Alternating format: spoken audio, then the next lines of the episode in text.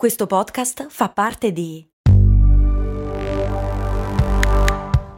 Voice Podcast Creators Company.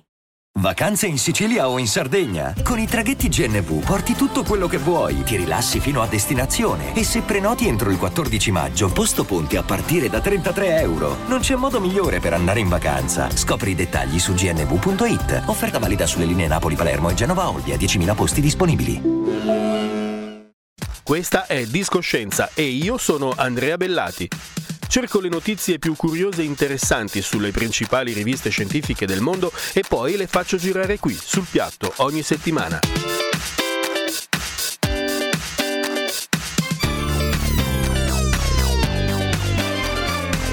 Discoscienza, la scienza suona bene. Suona bene.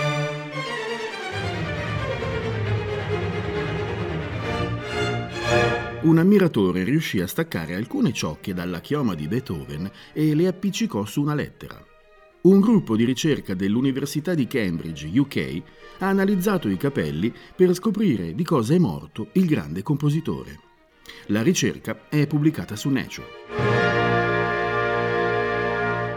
Uno studio molto complicato Beethoven è morto due secoli fa e ottenere materiale genetico da capelli così vecchi non è facile. I ricercatori hanno ricostruito due terzi del DNA che hanno analizzato per scovare geni che causano malattie e hanno scoperto che Beethoven è morto per una serie di problemi al fegato, una combinazione di malattie, epatite B, cirrosi epatica dovuta all'alcolismo ed emocromatosi, una malattia ereditaria che danneggia l'organo. Ma l'aspetto più noto sulla salute del compositore non riguarda certamente il fegato, ma la sua sordità, quella che non gli ha impedito di realizzare capolavori. Ecco, la genetica non dice nulla a proposito. La causa della sordità di Beethoven rimane un mistero. Chi è Beethoven? Su di lui abbiamo un sacco di cose scritte, qualche ritratto e ora pure il DNA. Ha la fama di essere un burbero, irascibile, schivo e solitario. Nei dipinti appare scapigliato, severo, torvo, concentrato solo sul suo lavoro. Solo su quello. Ma non è sempre stato così. Ludwig nasce in una casetta umile nel centro di Bonn, in Germania. È il secondo dei tre figli di Johann van Beethoven, un musicista. Johann sperpera nell'alcol il poco denaro che guadagna, poi a casa riempie i figli di botte, soprattutto Ludwig, che è un pulcino dolce ma timido introverso, un calimero.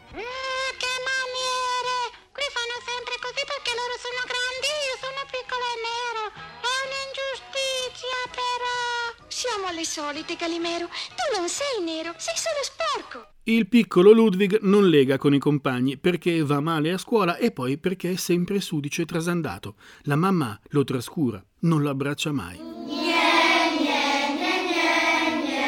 Per fortuna c'è il nonno paterno, che è buono e affettuoso. Anche il nonno è un musicista e Ludwig lo adora. In tasca ne conserva sempre un piccolo ritratto. A casa il bimbo respira musica, suona il piano ed è bravo, anzi bravissimo, perché a proposito di DNA, Ludwig ha ereditato i geni della musica. Anzi, Ludwig è un genio. Papà Johann è il suo primo maestro, ma è un insegnante terribile. Non asseconda, non alimenta il genio del figlio, anzi, gli impedisce di improvvisare le note, la cosa in cui il piccolo riesce meglio, e allora sono botte quando quello lo fa. Ma forse il motivo delle botte è un altro, il padre è invidioso. Il talento di Ludwig gli dà fastidio perché il bimbo è molto più bravo di lui. Si dice che Johann eh, cerchi di sfruttare il bambino, mente sulla sua età quando lo fa esibire perché appaia come un prodigio. Johann vorrebbe fare del figlio un piccolo fenomeno come Mozart, ma è un uomo misero e non ne è capace. Ludwig, adolescente, cambia maestro per fortuna e prende lezioni da uno che si definisce filosofo della musica e che ritiene le note un linguaggio dell'anima. Il ragazzo impara in fretta, il maestro riconosce i propri limiti e capisce che per crescere Ludwig ha bisogno di un insegnante di livello altissimo e allora suggerisce al giovane di bussare alla porta del più grande, quella di Wolfgang Amadeus Mozart.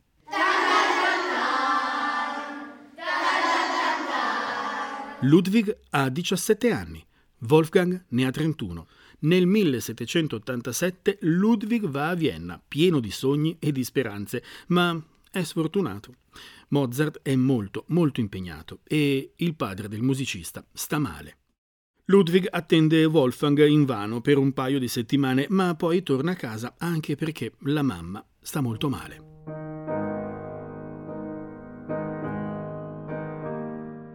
La madre di Beethoven muore pochi mesi dopo, lasciando i tre fratelli nelle mani di un uomo sempre più alcolizzato e povero. Però Ludwig è un ragazzo determinato, si rimbocca le maniche, studia giorno e notte, cerca lavoro e si iscrive all'università. Nell'inverno del 1792 Ludwig ha 22 anni e lascia Bonn per andare a Vienna. È solo la seconda volta, ma è anche quella definitiva. Questa volta però non ci va per incontrare Mozart perché il genio viennese è morto da quasi un anno. A Vienna Ludwig lavora sodo, compone e suona meraviglie. I nobili viennesi lo vogliono, pagano perché si esibisca nelle loro orchestre private. Ludwig van Beethoven è un giovane musicista che viene dalla campagna, è un tipo strano ma piace e incuriosisce la nobiltà austriaca. È stravagante, impulsivo, passionale, a volte tenebroso ed è sempre indalfarato. Conduce una vita disordinata. Anni più tardi un nobile lo ricorderà così. Era piccolo e poco appariscente, con un volto brutto, tutto butterato. I capelli erano molto scuri e arruffati intorno al viso. Vestiva in modo ordinario, ben lungi dalla ricercatezza abituale in quei tempi e particolarmente nei nostri circoli. Inoltre, parlava spesso in dialetto e si esprimeva in una forma piuttosto banale. E del resto tutta la sua persona rivelava una totale mancanza di educazione formale. Era maleducato in tutti i suoi atteggiamenti e nel modo di comportarsi. Era molto orgoglioso. Già, Ludwig è orgoglioso, vuole essere considerato nobile tra i nobili, superiore non per il lignaggio, ma per il genio. A un nobile suo amico un giorno scrive: Principe, ciò che siete lo siete dalla nascita, ciò che sono io lo sono per me. Principi ce ne sono, ce ne saranno ancora migliaia, di Beethoven ce n'è soltanto uno.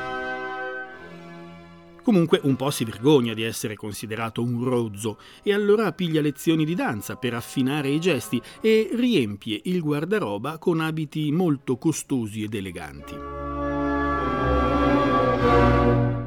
Poi basta. A 28 anni Ludwig cambia completamente, beve, si trascura, si isola. È irascibile, evita chiunque cerchi di parlargli, è sempre incazzato. Si rifugia in una casa di campagna, da solo. Nasce così l'immagine popolare del compositore burbero, collerico e solitario, del genio misantropo. Ma lui non è così davvero. La sua musica fa bene all'anima, è un inno alla gioia, la più bella mai ascoltata. E allora perché fa il matto? Cosa gli è capitato? Lo spiega in un testamento scritto per i suoi fratelli nel 1802. Ludwig ha solo 32 anni, ma già pensa alla morte. Leggiamo le sue parole. O voi, uomini, che mi reputate o definite astioso, scontroso o addirittura misantropo, come mi fate torto. Voi non conoscete la causa segreta di ciò che mi fa apparire a voi così. Da sei anni mi ha colpito un grave malanno peggiorato per colpa di medici incompetenti. Sono stato presto obbligato ad appartarmi e trascorrere la mia vita in solitudine. Non mi riusciva di dire alla gente parlate più forte, gridate perché sono sordo. Come potevo, ahimè, confessare la debolezza di un senso che in me dovrebbe essere più raffinato che negli altri uomini. La mia sventura mi fa doppiamente soffrire perché mi porta ad essere frainteso. E poco è mancato che non ponessi fine alla mia vita, la mia arte. Soltanto essa mi ha trattenuto.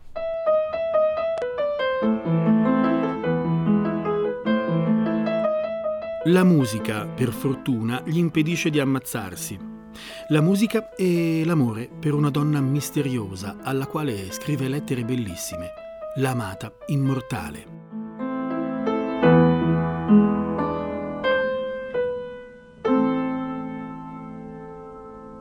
E poi c'è una ricerca olandese davvero sorprendente e anche commovente. Gli Hertz misurano la frequenza delle onde e quindi anche dei suoni perché il suono è un'onda che si propaga nell'aria, nell'acqua o in diversi materiali. L'udito umano è in grado di sentire suoni con frequenze che vanno dai 20 ai 20.000 Hz. 20 Hz, abbreviato Hz, corrispondono al suono più basso, 20.000 a quello più acuto. Con l'avanzare dell'età e di alcune patologie, le frequenze più alte si perdono e le persone anziane, di solito, non percepiscono i suoni sopra i 16.000 Hz. In definitiva, gli Hertz misurano la quantità di suoni diversi che una persona può udire.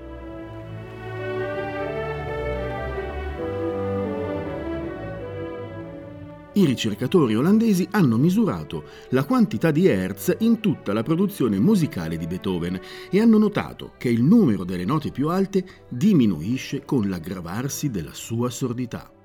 Nelle opere composte tra il 1803 e il 1814 prevalgono le note medio-basse, eh, perché sono quelle che Beethoven riusciva ancora a percepire con l'aiuto di cornetti di rame che applicava all'orecchio. Beethoven adattava la musica alla sua difficoltà uditiva, ma poi più nulla. La sordità diventò completa. E a quel punto avvenne un prodigio. Nelle composizioni della maturità le note alte tornarono. La ragione ipotizzata dai ricercatori è molto suggestiva. Quando Beethoven perde definitivamente l'udito, comincia a sentire i suoni soltanto con la mente. Slegate dalla natura fisica degli hertz, le note hanno continuato a vibrare nei suoi pensieri. È proprio in quegli anni che Beethoven ha composto i suoi capolavori eterni, una musica che però non ha mai udito.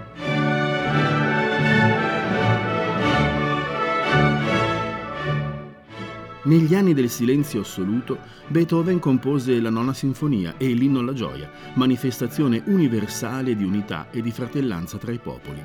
Altro che misantropo. Nel 1972 l'inno alla gioia è diventato inno d'Europa. Una musica scritta con la mente e con il cuore. E con questa, è proprio il caso di dire nota romantica, Discoscienza vi dà appuntamento alla prossima settimana. Ciao da Andrea Bellati.